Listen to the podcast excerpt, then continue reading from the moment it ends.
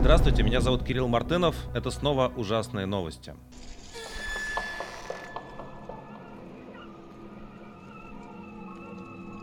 Уже в течение нескольких дней на этой неделе российские Z-каналы рассказывают о том, что вот-вот должно начаться украинское контрнаступление, так называемое, что украинцы уже пошли в бой, что они уже видят на позициях напротив войск российской армии, российских наемников западную технику, тяжелые пресловутые танки, что вот-вот фронт так или иначе рухнет.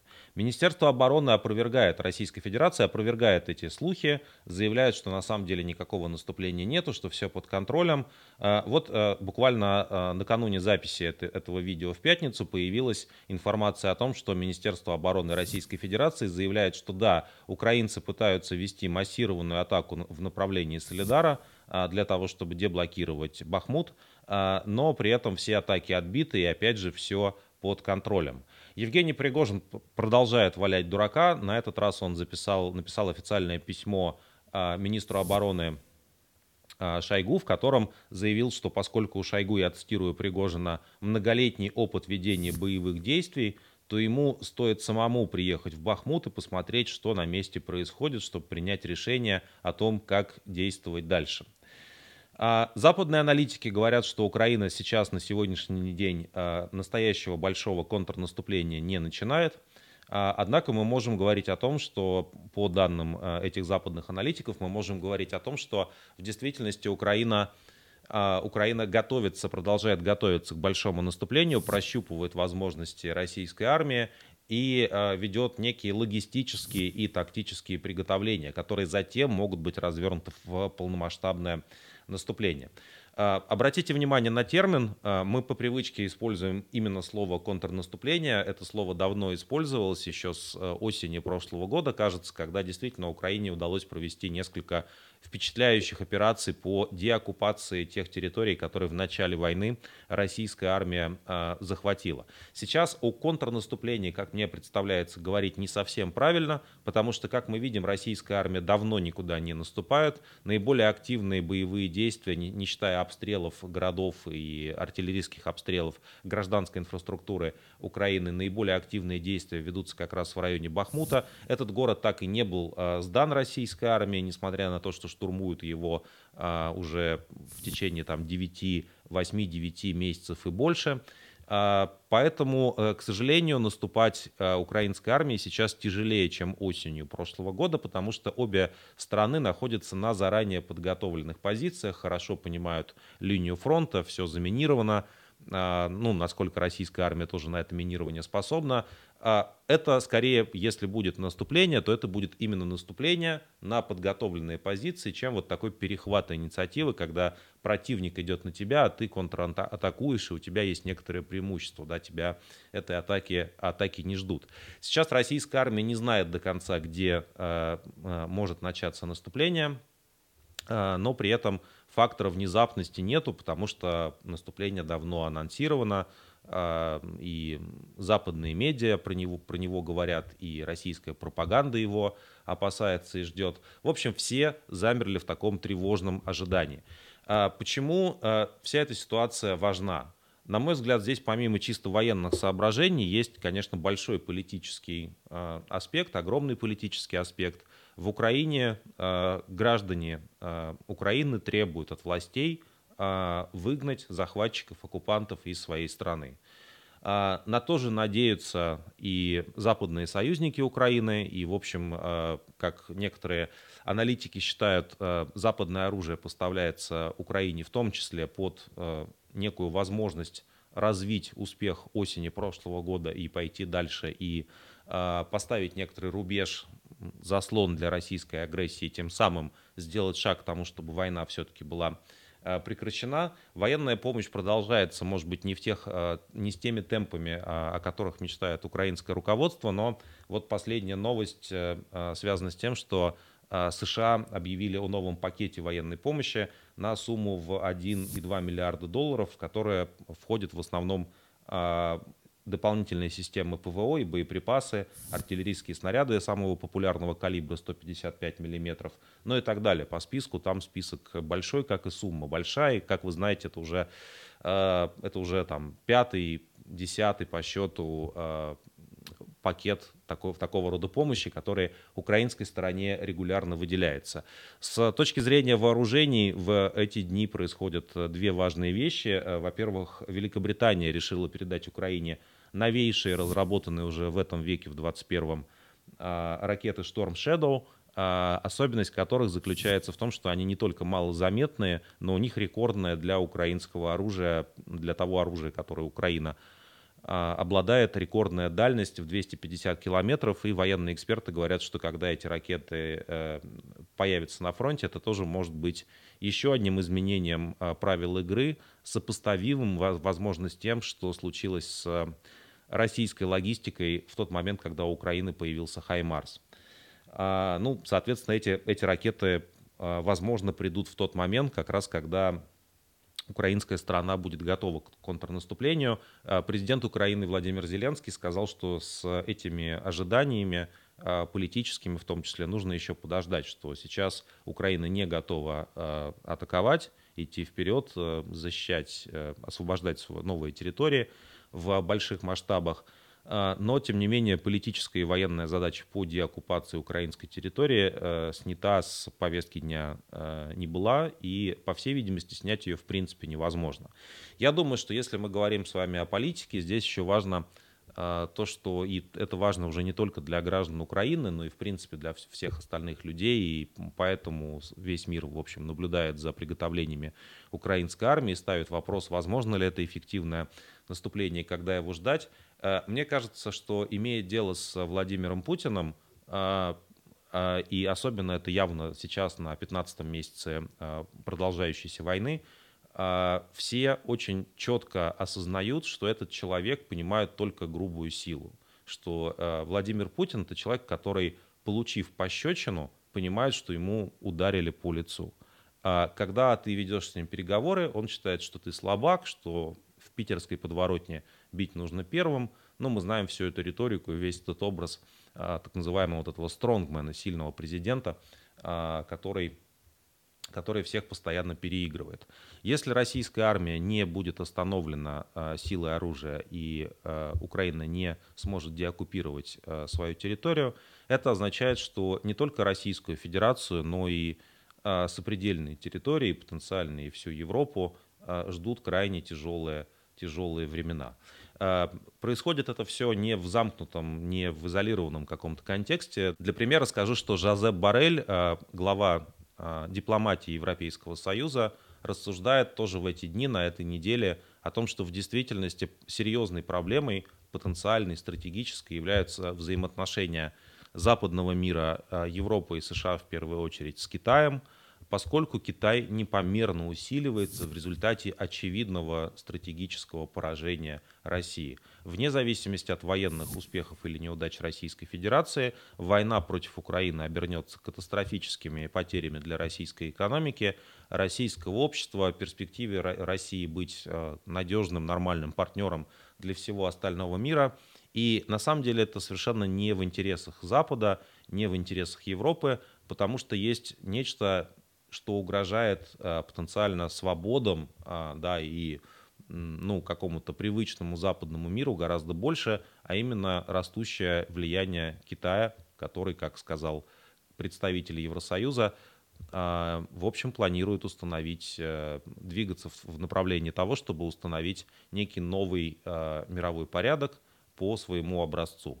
На этом фоне, заметьте, да, какая стратегическая игра происходит, на этом фоне поражение России совсем невыгодно, вот такое ослабление России совсем невыгодно стратегически в долгосрочной перспективе ни США, ни Европе, что бы там ни говорила российская пропаганда. Как обычно, все сложнее, только очень неумные люди, мы сегодня о них еще поговорим, про неумность. Только они думают, что это такой дележ мира, что Россия должна схватить какой-нибудь кусок вокруг Бахмута или Мелитополя и утащить себе этот кусок в нору, пока это еще возможно. Да, потому что современный мир, в принципе, не состоит из растаскивания кусков, он скорее состоит из сотрудничества, из того, насколько люди могут друг другу помогать и взаимодействовать, чем насколько мы делим то, что уже было создано когда-то до нас, или тем более аннексируем какие-то территории.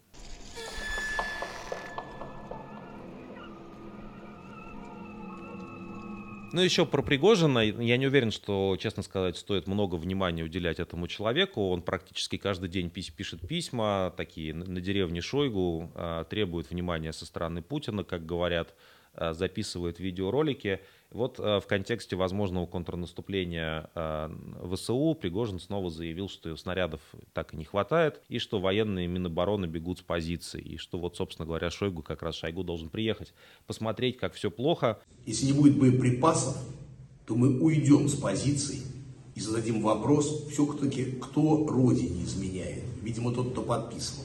Поскольку снарядов нету и надежды на храбрую российскую армию тоже особенно у Пригожина нет. Вот такая печальная история. Можно в эти дни почитать и то, что пишет и говорит, посмотреть Стрелков, Гиркин. Как-то они все невеселы, хотя никакого наступления со стороны Украины пока нет.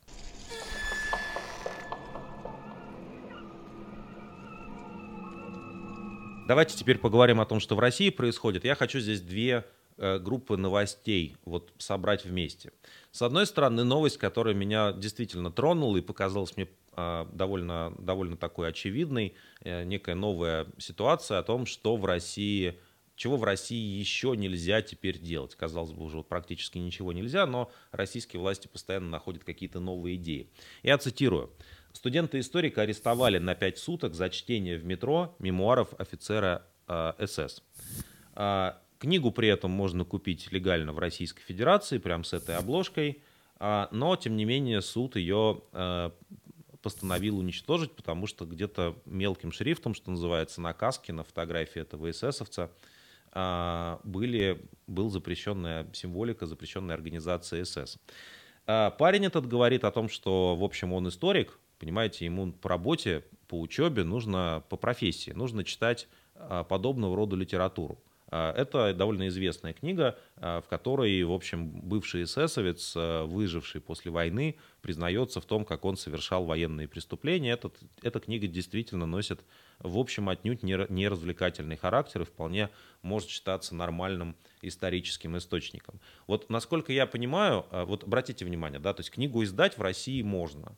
Наверное, ее можно читать дома. Скорее всего, если бы студент открыл эту книгу в университете, то вряд ли на него написали бы донос его там, товарищи или преподаватели, как-то вот все-таки это исторический факультет. Но если ты с этой же книгой, изданной в России легально, едешь в метро, то какой-то бдительный товарищ может сказать, что вы, возможно, нацист или оправдываете нацизм, и вас могут взять и арестовать за 5 суток, и при этом еще и книгу постановить уничтожить. На мой взгляд, это новость о том, что не совсем понятно, а что все-таки можно. Вот такого закона, может быть, и нету, что нельзя определенные книги читать именно в метро. Но российские власти готовы эту ситуацию таким образом интерпретировать. Поэтому, по большому счету, я так подозреваю, что в России сейчас нужно себя вести на всякий случай так, как будто вы уже там находитесь в коме, как будто вас нету, как будто вы ничего не делаете, ни о чем не говорите, ничего не читаете, ничем не интересуетесь. И, мне кажется, это единственный способ такого, в широком смысле слова, как люди могут в этой ситуации выживать. С другой стороны, с фронта, и мне кажется, эти новости как раз вот про студента-историка и про бывших вагнеровцев, которые возвращаются.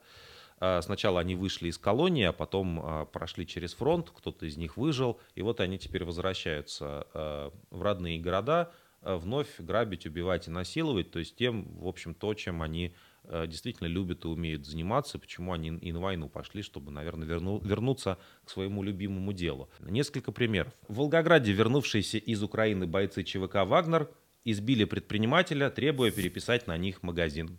Хороший бизнес, понимаете, и в принципе ничего такого, даже не убили, по всей видимости. Нужно было отдать магазин добровольно, вообще пожертвовать его ЧВК «Вагнер», потому что люди такие героические. Тут еще, видите, такая идея, что если ты за эту войну, то тебе буквально можно все. Ты такой ницшеанец вместе с Пригожиным. Ты просто вот человек, который, поскольку у тебя очень правильные ценности, в отличие от нас, иноагентов, то тебе разрешено все.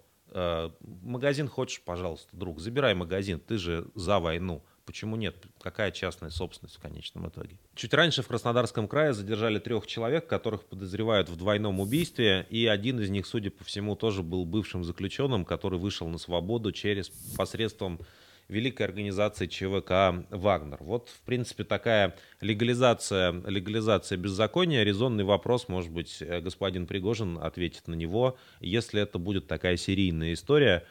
Типа вышел на свободу, поубивал украинцев, потом поехал в Россию, поубивал там россиян, сел снова. Будет ли повторный набор в прекрасную организацию ЧВК «Вагнер»? Мне кажется, именно такие люди как раз нужны Пригожину для удержания Бахмута. Других просто не найдется. Ну и вообще, «Вагнер» становится постепенно главным ньюсмейкером в Российской Федерации. Они давно затмили, мне кажется, и Владимира Путина, и Пескова, и Кадырова, и всех прочих.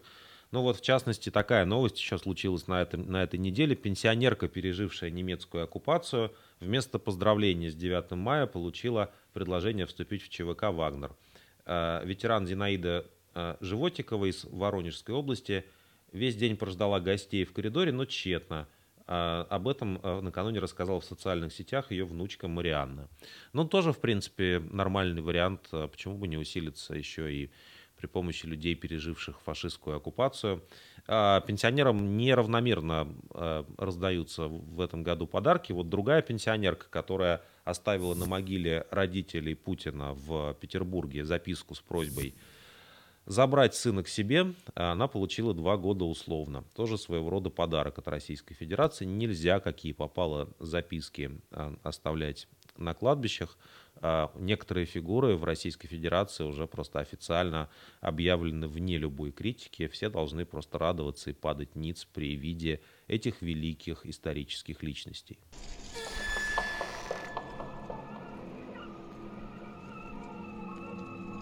На этой неделе прошло 9 мая, началась довольно, мне кажется, важная дискуссия о смысле этого праздника в нынешних условиях. Праздновать как-то, знаете, как что называется, рука не поднимается, язык не поворачивается одновременно. Очевидно, что когда война закончится, если мы доживем, нам предстоит много всего нового проговорить и узнать о смысле событий, связанных с 9 мая. В странных обстоятельствах проходил тем временем парад 9 мая. С одной стороны, к Владимиру Путину в этом году, в отличие от прошлого года, приехали его коллеги, руководители иностранных государств и стран СНГ. С одной стороны, из Центральной Азии, и ключевая фигура там — это президент Казахстана Токаев. С другой стороны, Александр Лукашенко, конечно, который тоже тут как тут. В прошлом году, я напомню, иностранных гостей на параде не было, и было понятно почему, потому что все были в глубочайшем шоке от того, какую войну Путин развязал и какими методами он ее ведет. Сейчас российская пропаганда очень довольна и радуется, что на трибуне все-таки Путин может вообще попозировать с другими президентами, что он не один такой уникальный, что есть некая международная поддержка. Я думаю, основная причина, почему, в частности, Токаев приехал к Путину, заключается в том, что накануне состоялся визит в Москву лидера Китайской Народной Республики господина Си, и после этого страны вроде Казахстана, зажатые между двумя великими соседями и вынуждены лавировать между ними в политическом и любом другом смысле слова, я думаю, что после этого визита, в принципе, можно всегда сослаться, ну что же, Си приехал, а как же мы, страны, находящиеся между ними, между Китаем и Россией, что же мы будем делать, как же мы откажемся от такого общения. Это, в принципе, такой шантаж и заложничество. Не думаю, что кто-то был в восторге от того, что им приходилось проводить время с Путиным в нынешней ситуации. Но, повторюсь, пропаганда очень радуется и говорит, что вот мы плечом к плечу со всеми дружественными странами фактически готовимся к Третьей мировой. В своей речи, кстати, Путин специально отметил вклад Китая в победу над фашизмом. Мне кажется, впервые был сделан такой акцент, но все-таки как-то Путин старается все-таки найти путь к сердцу большого китайского господина. Помним и чтим подвиг воинов Китая в битве с японским милитаризмом. Насколько у него это получается, вопрос открытый, по-моему, не очень. Другая важная история была связана с тем, как парад проходил. Парад в Москве был коротким, и в нем участвовало рекордно малое количество техники. Эксперты объясняют, что главная причина, почему техники не было на Красной площади, заключается не в том, наверное, к сожалению, что в России совсем не осталось танков и есть только один Т-34-85, который шел во главе колонны, а в том, что в России очень мало подготовленных танковых экипажей на сегодняшний день, и в результате потерь в течение этого года, и в результате того, что просто никто, конечно, не ждал, что их нужно будет такое количество, потому что все-таки на такую войну, по всей видимости, никто из захватчиков не рассчитывал, никто не рассчитывал на такое сопротивление. Это означает, что для того, чтобы красиво провести танки по брусчатке Красной площади, нужно взять какое-то количество подготовленных экипажей с фронта, вывести их на несколько недель как минимум в Москву, тренировать их там, красиво водить танки и тем самым действительно довольно сильно ослабить группировку российских войск на оккупированной территории Украины. В этот раз прагматика победила, боеспособные экипажи и боеспособные танки в основном остаются на территории Украины, и другие соседи России, да, как вы знаете, там Финляндия, которая вступила в НАТО, разведка Финляндии, финская армия, они честно говорят, нам пока на сегодняшний день ничего не грозит, потому что просто все российские силы находятся в Украине, брошены туда, и видите, альянс НАТО приближается к российским границам, а это никого не беспокоит. В Петербурге почему-то никто не ждет нападения. Я думаю, что мы уже говорили про это. Я думаю, это связано с тем, что на самом деле нам всегда врали, что НАТО каким-то образом планирует напасть на Украину. Просто всегда у Владимира Путина были такие специфические чувства к Украине. Он никогда не считал ее настоящим государством и, по всей видимости, довольно давно запланировал получить тотальный контроль над Киевом и над сопредельными территориями. Но, как мы знаем, у него не очень хорошо получается.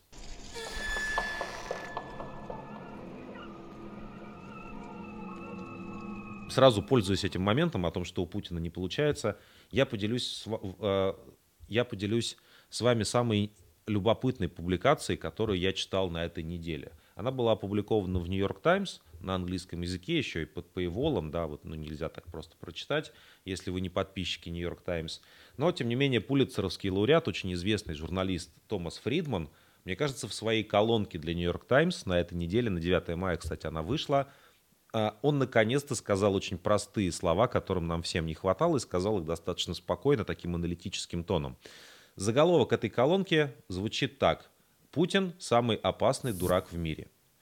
Мне кажется, понимаете, иногда простые слова должны быть сказаны в какой-то нужный момент.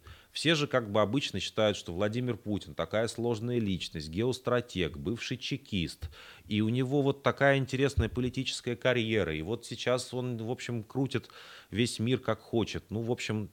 Как ни крути, что ни делай, все-таки великая историческая личность, он себя, безусловно, таким видит. Мне кажется, что Фридман достаточно ясно объясняет, в чем состоит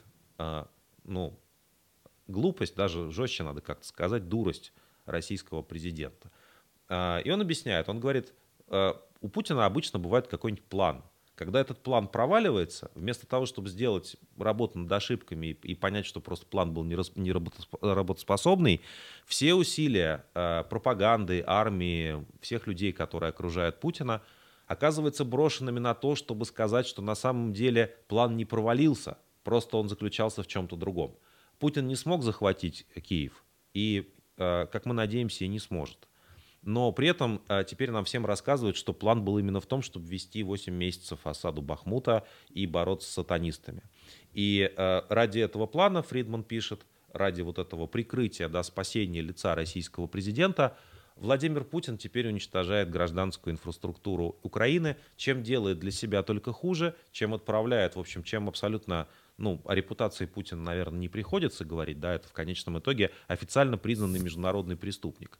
Разрушив гражданскую инфраструктуру Украины, этот план тоже, не особенно работает. Пропаганда и люди вокруг Путина начинают придумывать, как и эту штуку прикрыть, и так до бесконечности. То есть это каскад глупостей, которые творит российский президент, которые прикрываются еще большими глупостями и преступлениями. И так продолжается до бесконечности.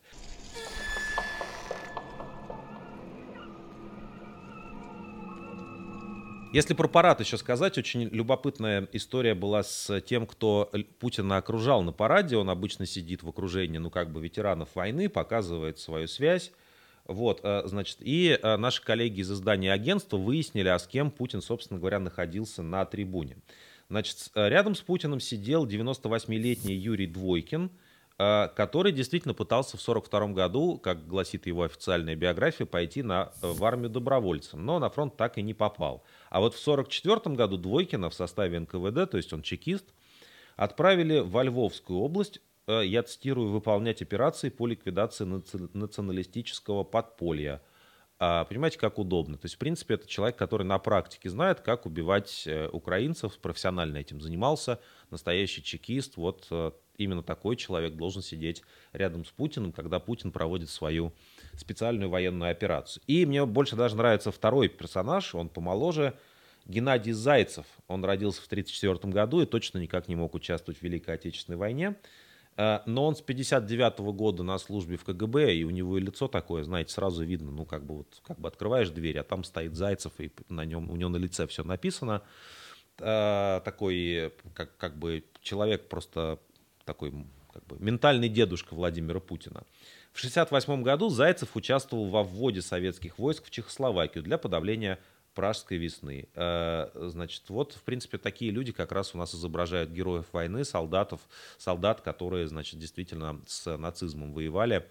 На самом деле, особенно Зайцев, служили просто в НКВД и оккупировали чужие страны и, собственно говоря, делали то, чем продолжателем чего считает себя сейчас Владимир Путин. У всех свои герои, знаете, у кого-то, кому-то и генерал Зайцев герой. Очень любопытные события происходили на границе Эстонии и Российской Федерации. Там вообще, наверное, такая атмосфера сейчас достаточно напряженная. Вы знаете, на двух берегах реки находится эстонский город Нарва и российский город Ивангород. И вот, значит, соответственно, в Нарве вывесили плакат о том, что Путин военный преступник, приурочив это к 9 мая, как такой символической дате.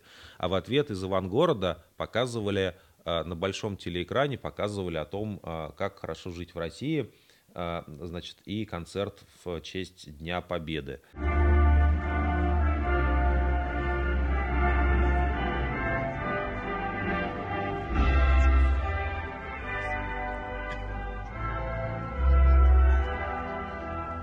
Вот такое, знаете, массовый обмен сигналами через границу. Скоро, мне кажется, Российская Федерация со своими соседями будет разговаривать исключительно мычанием, потому что сказать уже по большому счету нечего, только можно вот «Катюшу» спеть. Это единственный смысл, который здесь еще можно передать.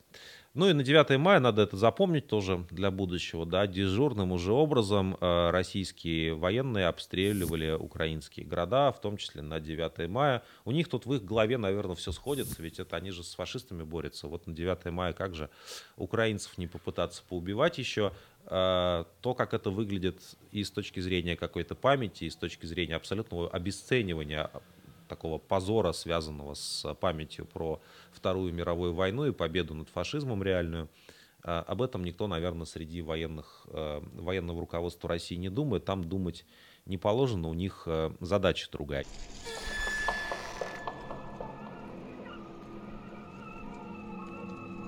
Новость, которая всех как-то очень беспокоит, и, наверное, все переживают за Виктора Шендеровича в первую очередь. Активист, который там с украинской символикой, хотя, кажется, он к Украине никакого отношения не имеет, он россиянин или бывший россиянин, в Вильнюсе облил Виктора Шендеровича кетчупом после его выступления.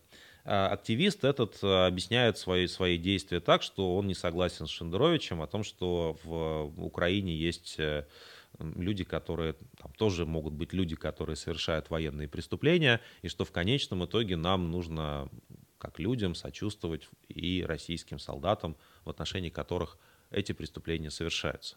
Мне кажется, знаете, что на самом деле, вот как мне представляется, да, там отдельный вопрос, насколько точен был в своих высказываниях Шендерович. Я абсолютно уверен, что всем людям, все люди имеют право на некоторое сочувствие, и точно все люди имеют право на справедливый суд. Если они оккупанты, которые идут убивать людей, они заслуживают смерти со стороны тех, кто обороняется в этот момент времени. Ну, как бы это тоже единственное, что можно сделать. Как еще защищаться? Нельзя же защищаться, если ты не пытаешься стрелять в тех, кто стреляет в тебя. Совершенно точно это не Украина вторглась в Россию, совершенно точно кто ведет справедливую оборонительную войну, мы здесь каждый раз это говорим.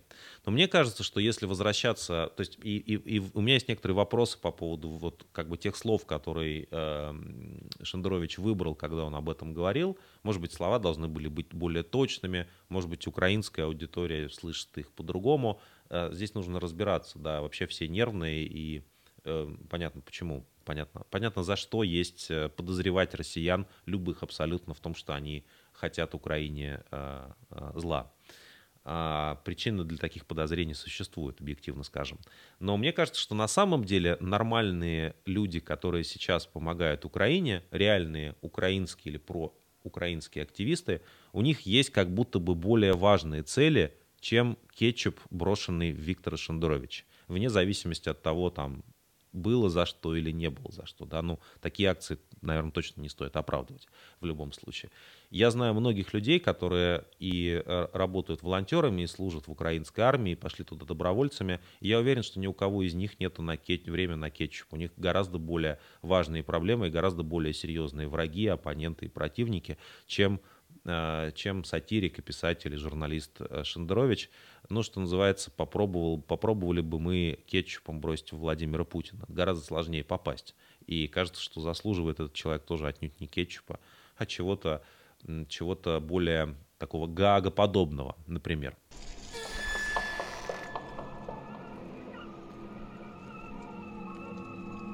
Ну и новости культуры. Какая жизнь, такая и культура. В новой серии мультипликационного сериала «Гриффинов». «Гриффины» — такая классическая вещь, мне кажется, многие знают и любят. Главные герои отправились в Челябинск, чтобы найти хакера, который увел у пса Брайана аккаунт в Инстаграме. Ну, крутой имидж Челябинска. Привет! Привет! Привет! Привет! Привет!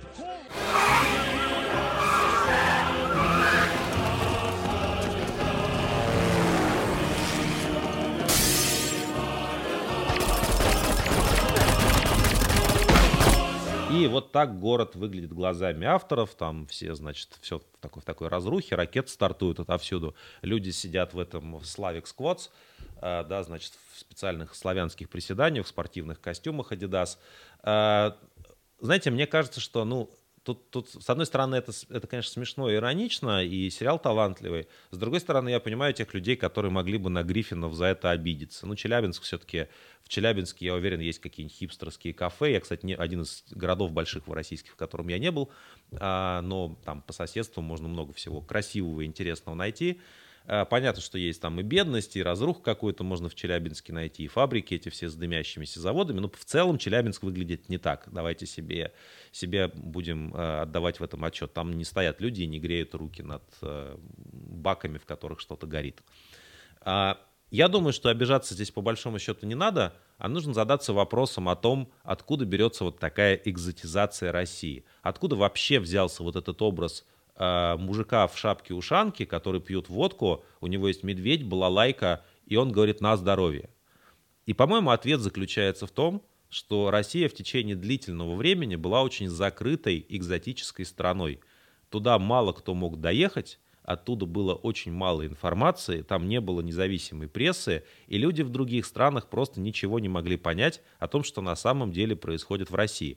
Многие, кстати, в советские времена впадали в иллюзию о том, что в советской России все замечательно, это страна, победившей такой справедливости и рабочих и крестьян. Вот сейчас мы снова становимся страной все более закрывающейся, все более экзотической, поэтому образов русских как безумных людей с ракетами, с балалайками и с медведями будет становиться все больше. Это наша некоторая объективная реальность. Спасибо в том числе Владимиру Путину, Захару Прилепину и дальше всем остальным, министру культуры, безусловно, Российской Федерации за это. Ну, какое-то противодействие здесь может быть только одно. Давайте стараться сделать так, чтобы все-таки у России было какое-то нормальное будущее, чтобы не нужно было Эстонии показывать парад победы через реку, И в этой ситуации, мне кажется, и мифов про Россию, если там действительно будет нормальная жизнь, туда можно будет съездить и посмотреть своими глазами, будет становиться все меньше. Совсем недавно, 5 лет назад это было возможно. Вспомните, как проходил чемпионат мира по футболу в российских городах, как все радовались и были счастливы, несмотря на то, что уже тогда была очень тяжелая ситуация с правами человека, со свободой слова, ну и так далее. Ну, тогда они взяли паузу на этот праздник футболов, российские власти сделали вид, что можно жить в нормальной стране, со всеми дружить, со всеми общаться, и как будто все было хорошо. Потом свернули не туда.